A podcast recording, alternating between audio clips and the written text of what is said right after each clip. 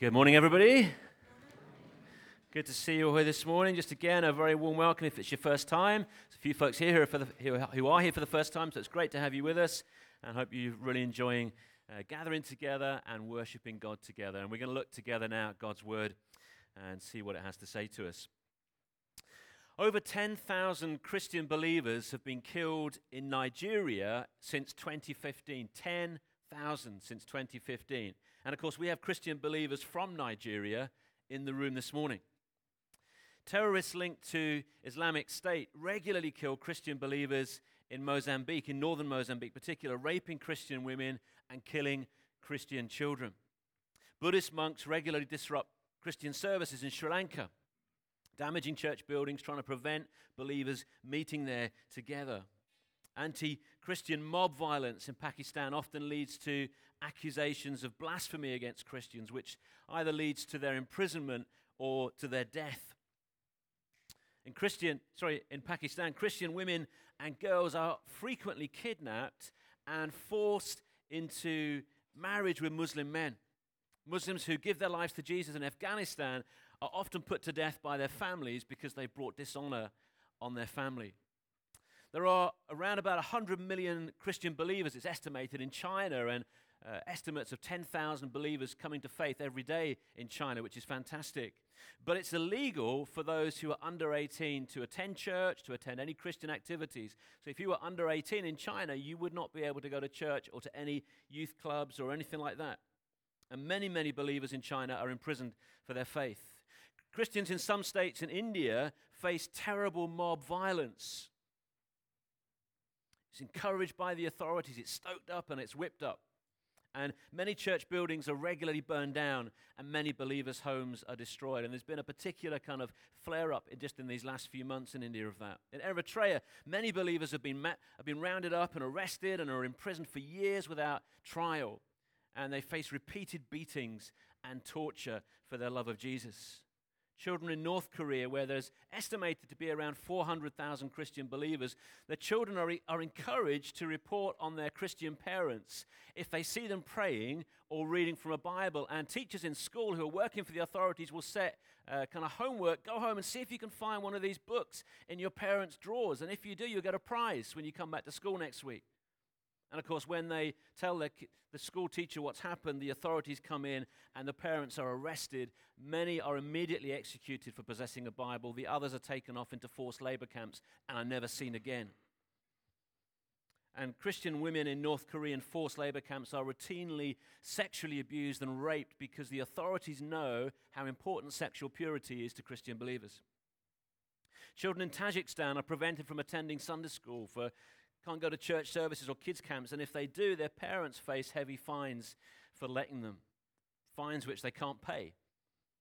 In Kazakhstan, it's illegal to share the gospel, and any unregistered churches are hunted out, and those attending are rounded up and imprisoned, and their property and their possessions are confiscated, and their remaining family are left destitute. In Kyrgyzstan, any Muslims who become Christians lose their jobs, they're refused employment that leads to poverty, destitution, starvation, and sometimes eventually death. And in Libya, those converting from Islam to Christianity are likely to face the death penalty just as they are in Saudi Arabia. In the Maldives, it's illegal to spread the gospel, the good news about Jesus, and it's punishable with imprisonment, as is possessing a Bible. And I could go on and on and on and list many, many more countries and situations. So, why would any sane person, any rational person, choose or want to become a Christian believer in a country like that? Why would any sane person choose to actively live out their faith knowing that it's going to lead to this kind of thing? Why would you do that? It would surely be a mark of utter insanity to choose to trust in Jesus when they know that this is what's going to happen to them. Surely nothing, surely no one, nobody is worth doing this for, even Jesus, even God, surely. And yet, millions of our Christian brothers and sisters around the world today have chosen to be imprisoned, to face torture, and even death rather than deny Jesus. Millions of our brothers and sisters in Christ have decided that God is worth it.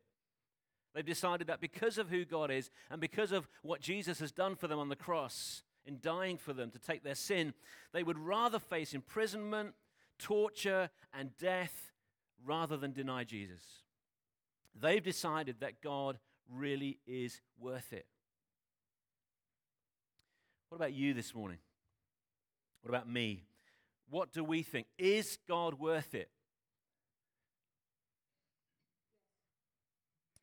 Good. Thank you, Anna. Would we be willing to have our cars and our houses confiscated? Would we be willing to lose our jobs and face imprisonment? Would we be willing to persevere under torture and even face death itself for the sake of the name of Jesus? Surely to do so would be insanity, wouldn't it? Why would anybody put themselves in that situation? Or is it insanity? Is God worth it to you? Is God worth it to me? Opposition and persecution for being a believer in Jesus isn't something that just a few people face around the world. It, it's actually the norm for the majority of believers in the world today. The norm to be a believer in Jesus is to face at least some level of opposition and persecution, way more than we can ever imagine. And it's been the norm for the majority of believers throughout the history of the church. That has been normal. What we are experiencing here in the UK, what we've experienced for the last, say, 200 years, is abnormal in the history of the church and what ex- the experience of the church across the globe. If you go back in this country, perhaps 250 years ago, it was still illegal for us to gather like this. You could only gather if you were in the state church, and if you diverted from those beliefs in any way and held Bible believing truths, you were imprisoned, and many were locked up, and many were burned to death two or three hundred years ago. So, what we experience this morning, the freedom to meet and gather and worship and, shed the, and, and spread the good news about Jesus, is a relatively recent thing in the history of this country. It's abnormal in global terms, and it's abnormal in global church history. Being able to meet like this and worship God and follow Jesus day by day without any repercussions, without any fear of the authorities breaking in through the front door and arresting us or, or coming in, into our homes and arresting us, that is abnormal. We are in a minority in global terms, in historical terms. And Jesus himself said that those who believe in him and follow him should expect to face opposition and persecution and even death. He said this repeatedly. So it shouldn't surprise us if it happens. Jesus said this Then you'll be handed over to be persecuted and put to death, and you will be hated by all nations because of me. The name of Jesus evokes particular hatred and passion, doesn't it, with lots of people? People hate the name of Jesus. So many people despise it. They use it as a blasphemy, as a curse. And, and, Jesus himself said, You, if you follow me, you will be hated by all people because of me, because of my name. You'll be handed over to be persecuted, you'll be put to death. Being hated because of our love for Jesus is what we should expect, and that will lead to persecution and even death for many believers. We think this kind of thing is abnormal. We think it's rare. We think it's exception. The reality is, it's what most believers in the world today are facing to some degree or other. And it's what they've had to face throughout the history of the church. Jesus said this Blessed are you when people insult you, persecute you, and falsely say all kinds of evil against you because of me. We should expect to be insulted. We should, be ex- we should expect to be persecuted, to be lied about, to be slandered, because that's what Jesus warns us will happen. But he also says that when that happens, we're blessed by God. We're in a place of blessing. And Jesus said, You will be hated by everyone because of me. You will be hated by everyone because of me. It's not a great sales pitch, is it? You know, the, the, sales pitch we often make here in the West is come to Jesus and he'll make your life better and you'll be happy and glad and fulfilled and all the rest of it. And some people even say you'll be healthy and wealthy, and that's nonsense. It's not in the Bible. Jesus says, Come to me and die. Come to me and die, and then you'll really live. Come to me and you take up your cross and follow me. Be prepared to lay down your life. And if you don't do that, you cannot be my disciple, says Jesus. You cannot be a disciple of Jesus and say, I'm going to live, and Jesus isn't. Jesus says, You have to die, you have to die to yourself and put me first. And if you don't do that, says Jesus, you cannot be my disciple. It's not a great sales pitch. We need to ask ourselves, what sales pitch have we believed? Have we believed the true biblical sales pitch of Jesus? Come to me and die.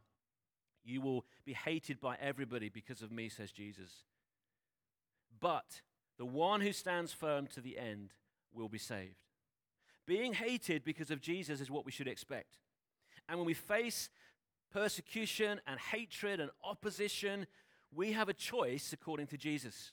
We can either cave into that pressure and turn our backs on Jesus and deny him and go back to our old life because that will be much easier, obviously, or we can stand firm and persevere to the end. And Jesus' point here is this that opposition and persecution are normal, but secondly, opposition and persecution reveal those who are truly genuine believers and those who are not. Those who, when they face opposition and persecution, make that choice to completely deny Jesus and reject him and go back to their old lives, are revealed, according to Jesus here, not to be genuine believers. It's only those who stand firm to the end and persevere who are revealed to be those who have genuinely trusted in him. And the, the Apostle Peter said the same thing. Peter, who eventually was put to death for his love of Jesus. This is what he said. There is wonderful joy ahead. He's talking about heaven and being with God, from being with Jesus forever. There's wonderful joy ahead, even though you must endure many trials for a little while. These trials will show that your faith is genuine. It is being tested as fire tests and purifies gold. The trials of this life, including opposition and persecution, reveal whether our faith is genuine or not.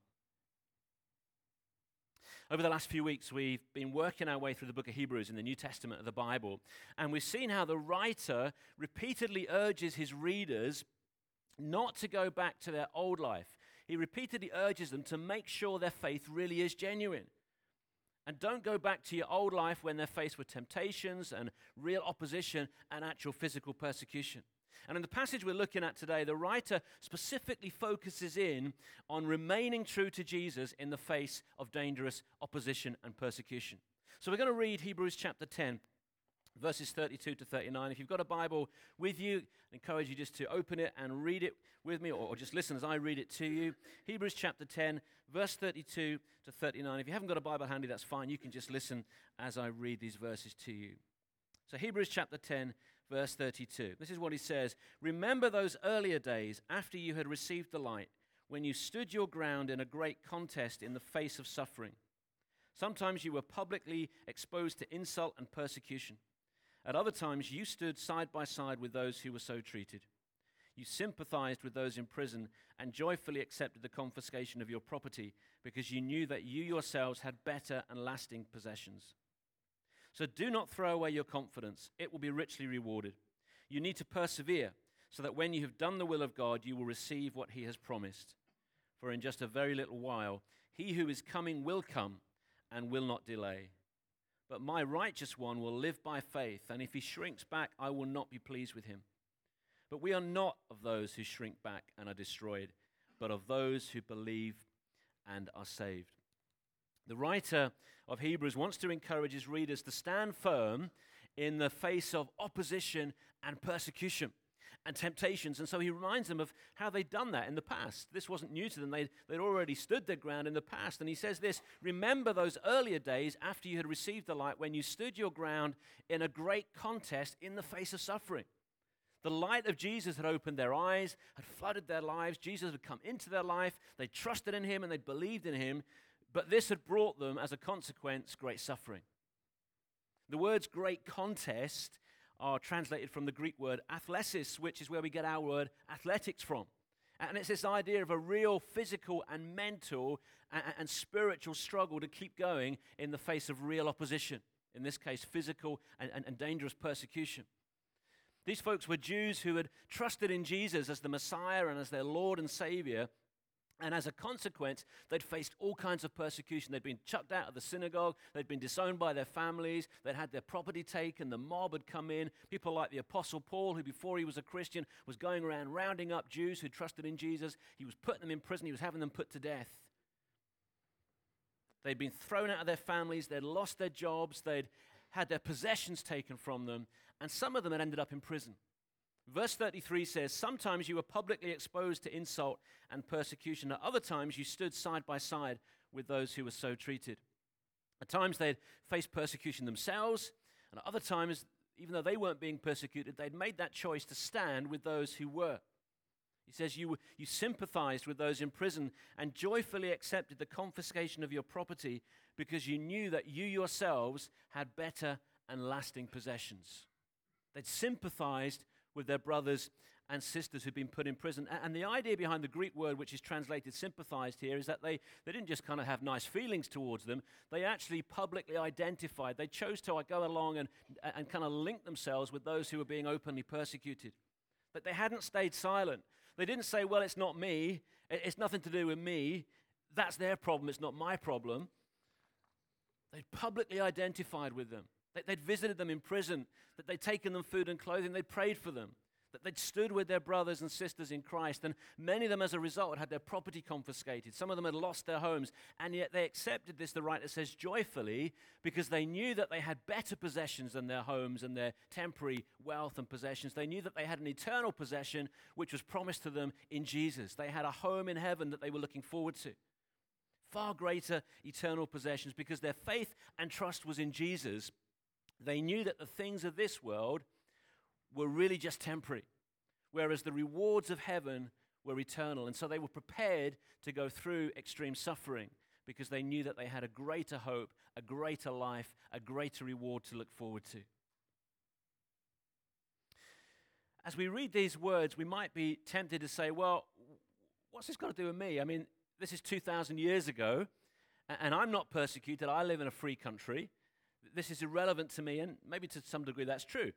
It's certainly true that we don't face uh, confiscation of our, of our cars or our houses, or we, are not going to lose our property, we're not going to be uh, kicked out of our jobs, we're not going to face persecution and imprisonment and death yet.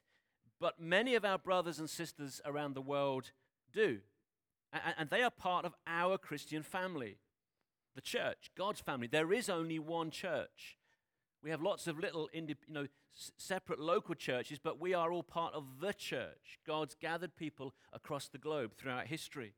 There is only one church. And we sometimes use the phrase the persecuted church, but that's probably not really that helpful because there's just one church, and all believers are part of it.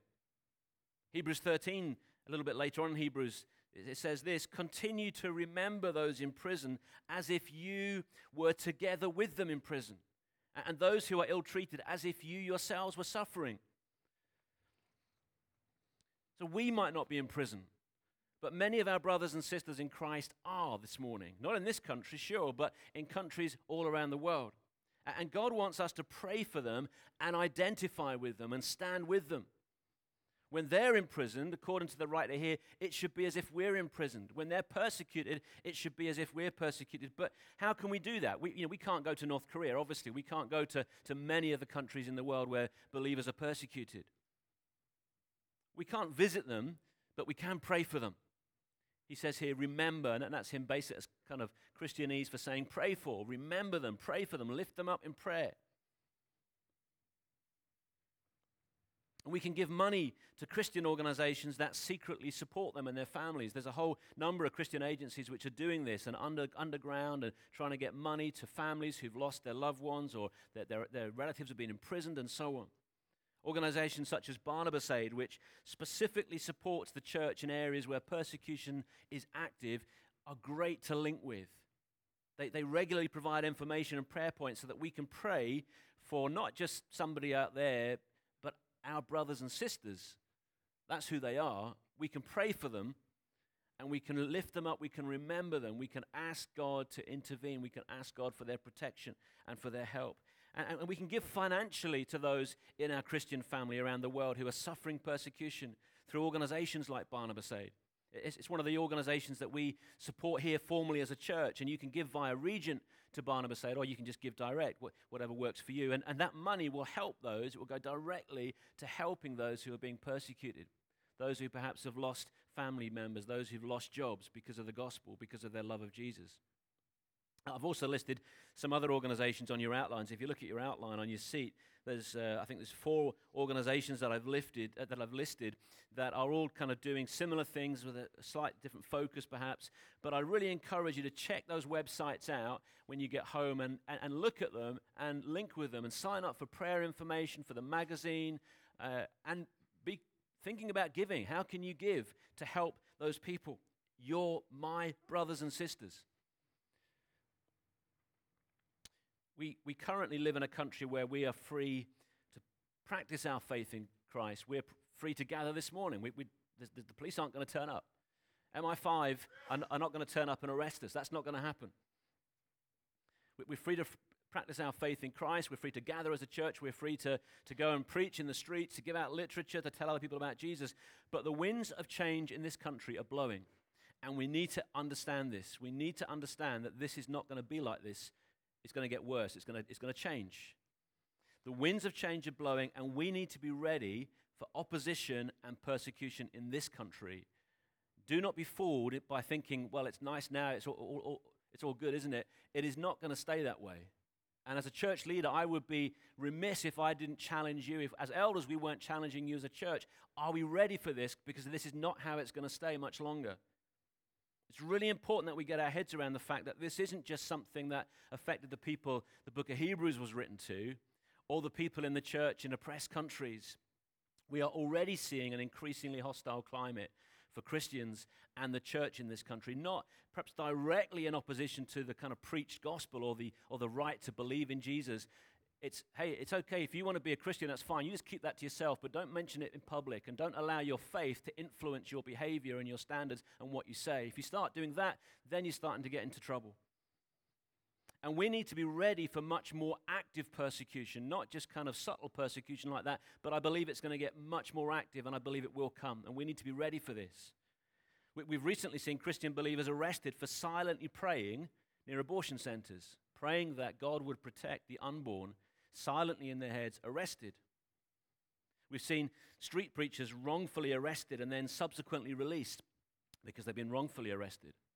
But it doesn't stop the pain and the, the, the, the kind of uh, trauma and the stress of being arrested and thrown in a prison cell for 24 hours. The government are, are currently considering passing a ban on so called conversion therapy, which pressure groups are trying to get to include a ban on prayer for people who are same sex attracted.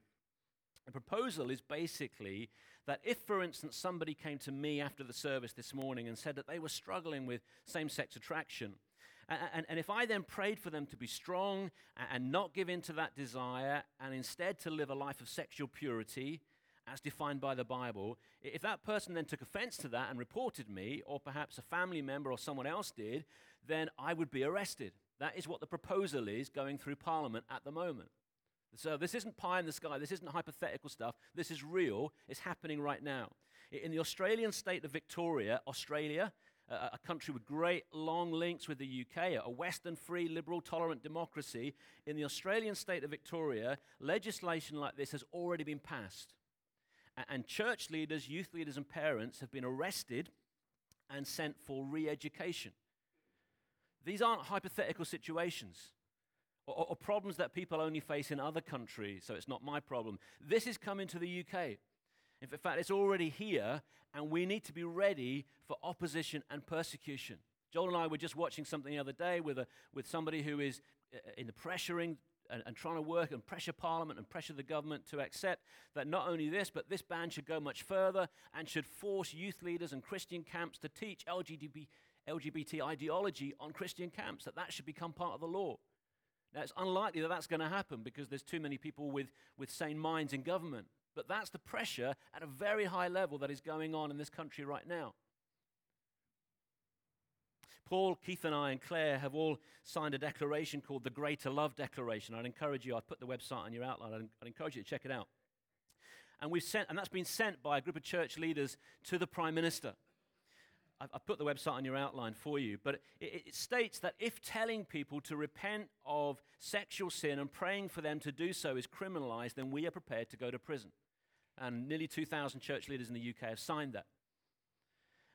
If that happens, which it could do, and it might not under this government or maybe not even the next, but it, it will come, then I hope that, like the believers in Hebrews 10, you will publicly identify us or with us and come and visit us in prison. And I'm not joking, I'm being serious. Because this is what we've signed to say that we will go to prison rather than go against what the Bible teaches. And if that happens, I hope that all of us together will stand with those who face themselves, find themselves in prison.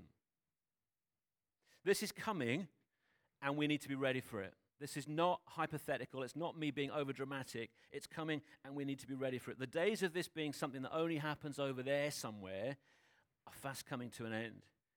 And, and when we start to be told, for instance, that we can't hold to the biblical teaching on human sexuality, for instance, and keep our jobs, then we'll have to decide whether God is worth it or not.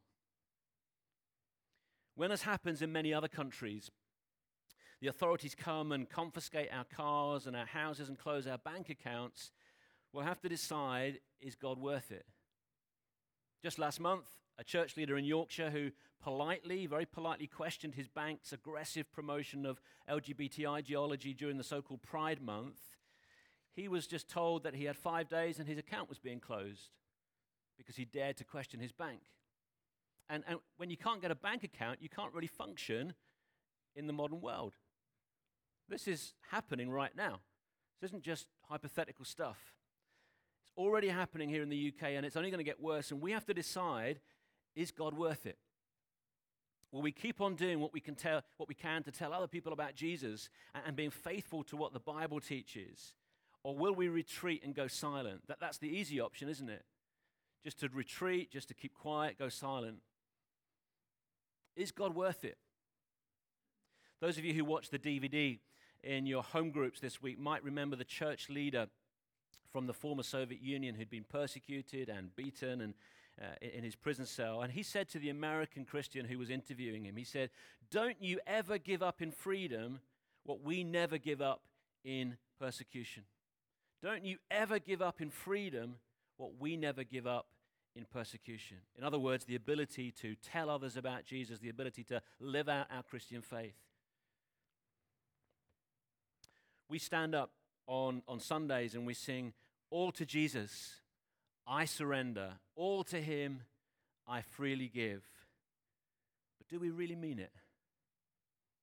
Do we really mean it? Is it just a nice song? I mean, it's a lovely tune, it's a beautiful song.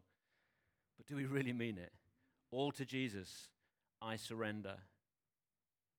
Is God really worth it? Or is that just insanity? Are we prepared to have our possessions confiscated, our money, our cars, our houses, rather than deny Jesus? Is God worth it? Are we prepared to go to jail? Are we prepared to face physical suffering? Are we prepared to even face death rather than deny Jesus? Is God really worth it? And when our brothers and sisters in Christ are on the receiving end of this kind of thing, will we just stay silent and will we act as if it's not our problem? Or will we, like the, the, the, the believers here in Hebrews 10, publicly identify with our brothers and sisters even when it puts ourselves at risk? Is God worth it? If we decide that God isn't worth it and we turn our backs on Jesus and deny him, then that will reveal that our faith wasn't genuine. As Jesus says in Matthew 10:22, the one who stands firm to the end will be saved. Opposition and persecution will reveal the genuineness of our faith or otherwise. Those who've genuinely trusted in Jesus will persevere to the end, even if they're just clinging on by their fingertips. And they come close, ever so close to giving up. If they persevere, it will reveal the genuineness of their faith, says Jesus. In verse 35, the writer says this So do not throw away your confidence, it will be richly rewarded. You need to persevere so that when you've done the will of God, you will receive what has been promised. For in just a very little while, he who is coming will come and will not delay. If we persevere to the end, we will receive what God has promised to those who've genuinely put their faith and trust in Him, which is being with Him and enjoying Him forever. God is the gospel. God is the good news. Being with God and enjoying Him forever is the good news. Jesus is coming again, and every day His coming gets closer and closer, and that should be a source of comfort for us all, and especially for those who are being persecuted. Our focus as those who've put our faith in God should be on Jesus and spending eternity with Him rather than on our earthly possessions, which can so easily be taken from us.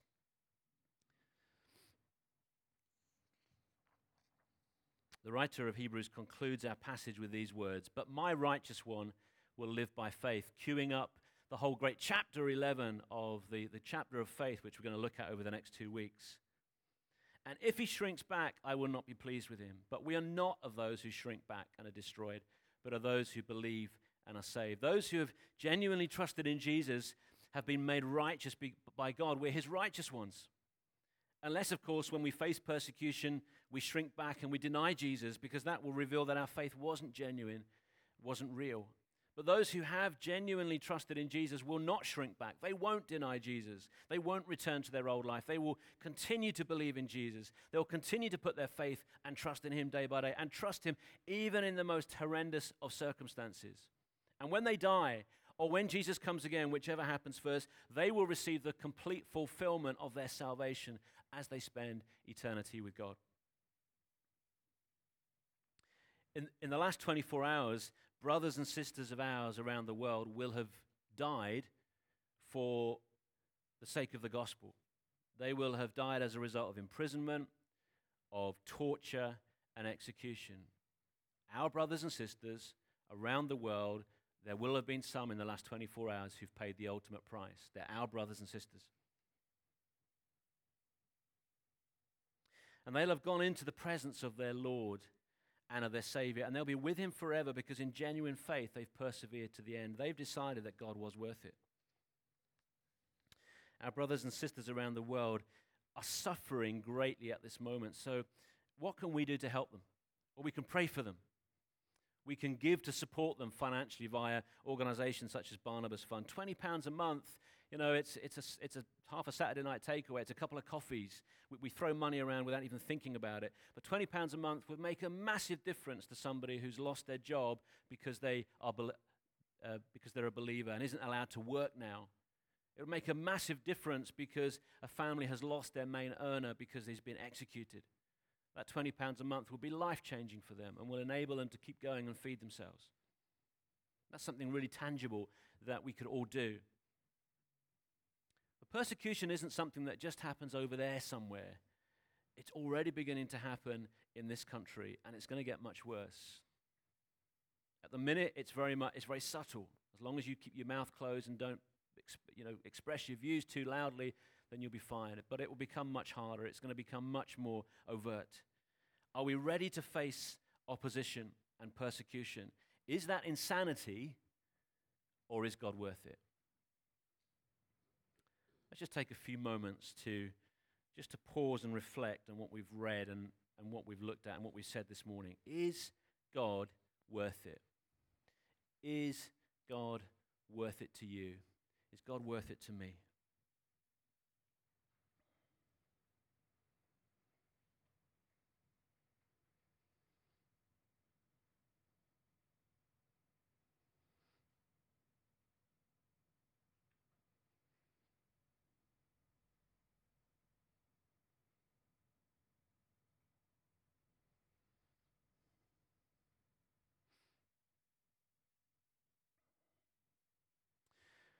Father, we come before you this morning. We thank you that you decided that we were worth it. Lord Jesus, you paid the ultimate price. You were tortured, you were imprisoned, you were executed because you decided that we were worth it. Thank you, Lord Jesus. Help us, Lord. We pray this morning to make that ultimate choice that you are worth it. That making these choices is not insanity, it's it really is the only true choice we can ever make. To, tr- to choose you, to live for you, even in the face of the greatest opposition and persecution. Help us to persevere. Help us to keep going. Help us to be strong, Father. And as we face uh, perhaps in, in increasing persecution and opposition in this country, help us, to be, help us to be strong. Help us to be ready. Help us to encourage each other, to stand with each other and Lord, we pray for our brothers and sisters around the world this morning. We pray for our brothers and sisters who right now are being tortured, literally, physically, right now are being tortured by uh, evil men. Father, would you intervene? Would you rescue them? Would you set them free? Those who are being hounded and uh, those who are facing execution, would you give them strength? Those who have 30, 40 years ahead of them in a labor camp with no hope of ever getting out, would you give them strength? those who've lost their jobs, those who are facing all kinds of opposition and persecution. Lord, would you give them the strength they need to persevere? We pray that the, the funds that we give as a church and individually to our brothers and sisters through organizations like Barnabas and others, Open Doors and so on, Lord, we pray that this would be used well. A real practical expression of our love for our brothers and sisters. We lift them to you this morning. Help us, Lord, to know that you truly are worth it. Thank you that you decided that we were worth it. We love you. We give you thanks in Jesus' name. Amen.